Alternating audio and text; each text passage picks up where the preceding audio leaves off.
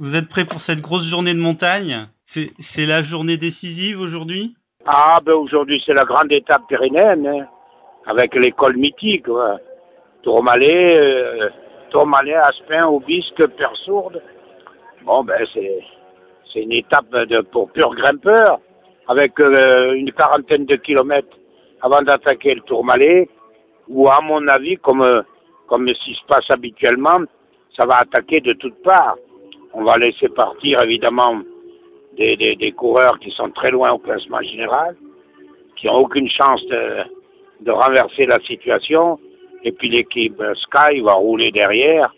Et éventuellement, s'il y a des attaques dans le Tourmalet, va se montrer euh, intelligente.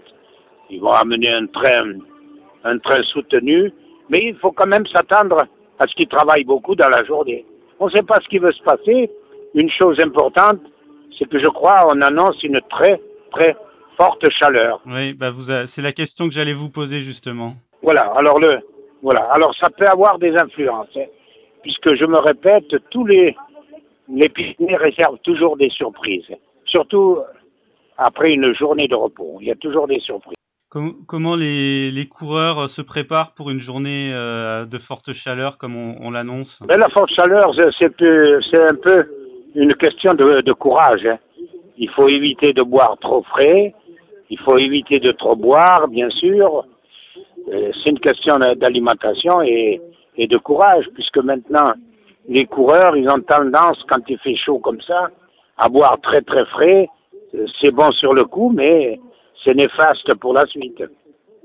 Puisque plus on boit, plus on boit frais, plus on veut boire, puisque boire frais, ça brûle pratiquement. Hein. Et est-ce que dans le peloton, les coureurs savent quels sont les coureurs qui aiment la chaleur et ceux qui n'aiment pas la chaleur? Est-ce que c'est, c'est, on, le sait ça? Est-ce que les, les adversaires de Wiggins savent s'ils si, portent bien la chaleur ou pas quoi? Ben, Quelquefois, oui. Quelque, quelquefois, oui. On le sait.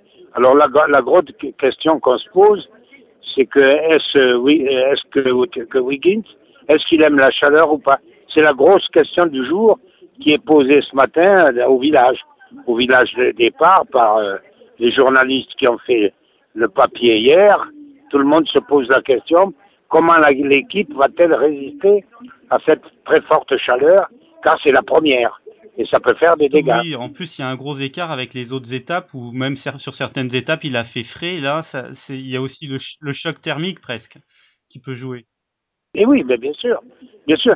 Personne, personne n'est à l'abri, personne n'est à l'abri d'une d'une insolation, d'une défaillance ou autre. Personne. Le, lorsque vous étiez coureur, euh, vous la chaleur, ça vous incommodait ou vous aimiez, vous aimiez ça? Moi, ça me dérangeait pas trop.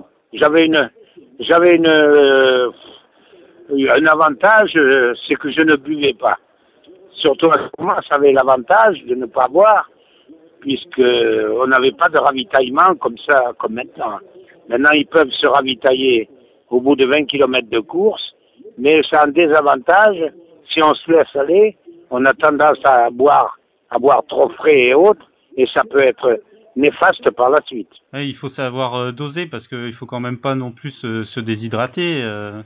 Oui, bien sûr, bien sûr. Et aujourd'hui, le, le, le, gros point d'interrogation, c'est l'italien, Nibali. Et, et, justement par rapport au col d'aujourd'hui, donc vous disiez tout à l'heure, le, point stratégique, ça serait plutôt vers le Tourmalet. L'Obisque, il est trop près, il est trop vers le début, il va rien se passer dans l'Obisque? Voilà, voilà. Oui, mais ça reste le Tourmalet quand même. Hein il peut, il peut y avoir, il peut y avoir une écrémage, un écrémage si la course est rendue difficile et surtout euh, vis-à-vis de l'équipe Sky, puisque l'équipe Sky peut perdre des éléments et si, euh, si au bout de, si lors euh, du sommet du Tourmalet que Wiggins est plus ou moins isolé, on ne sait pas ce qui peut se passer après, avec une descente assez rapide, une chute, une crevaison. Ah, je, me répète une nouvelle fois, les Pyrénées réservent toujours des surprises.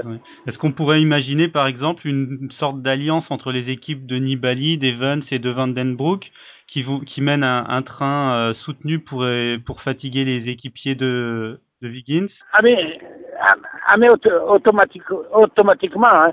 ce sont des alliances qui se font automatiquement. Hein. automatiquement, puisque les autres sont tellement, tellement forts.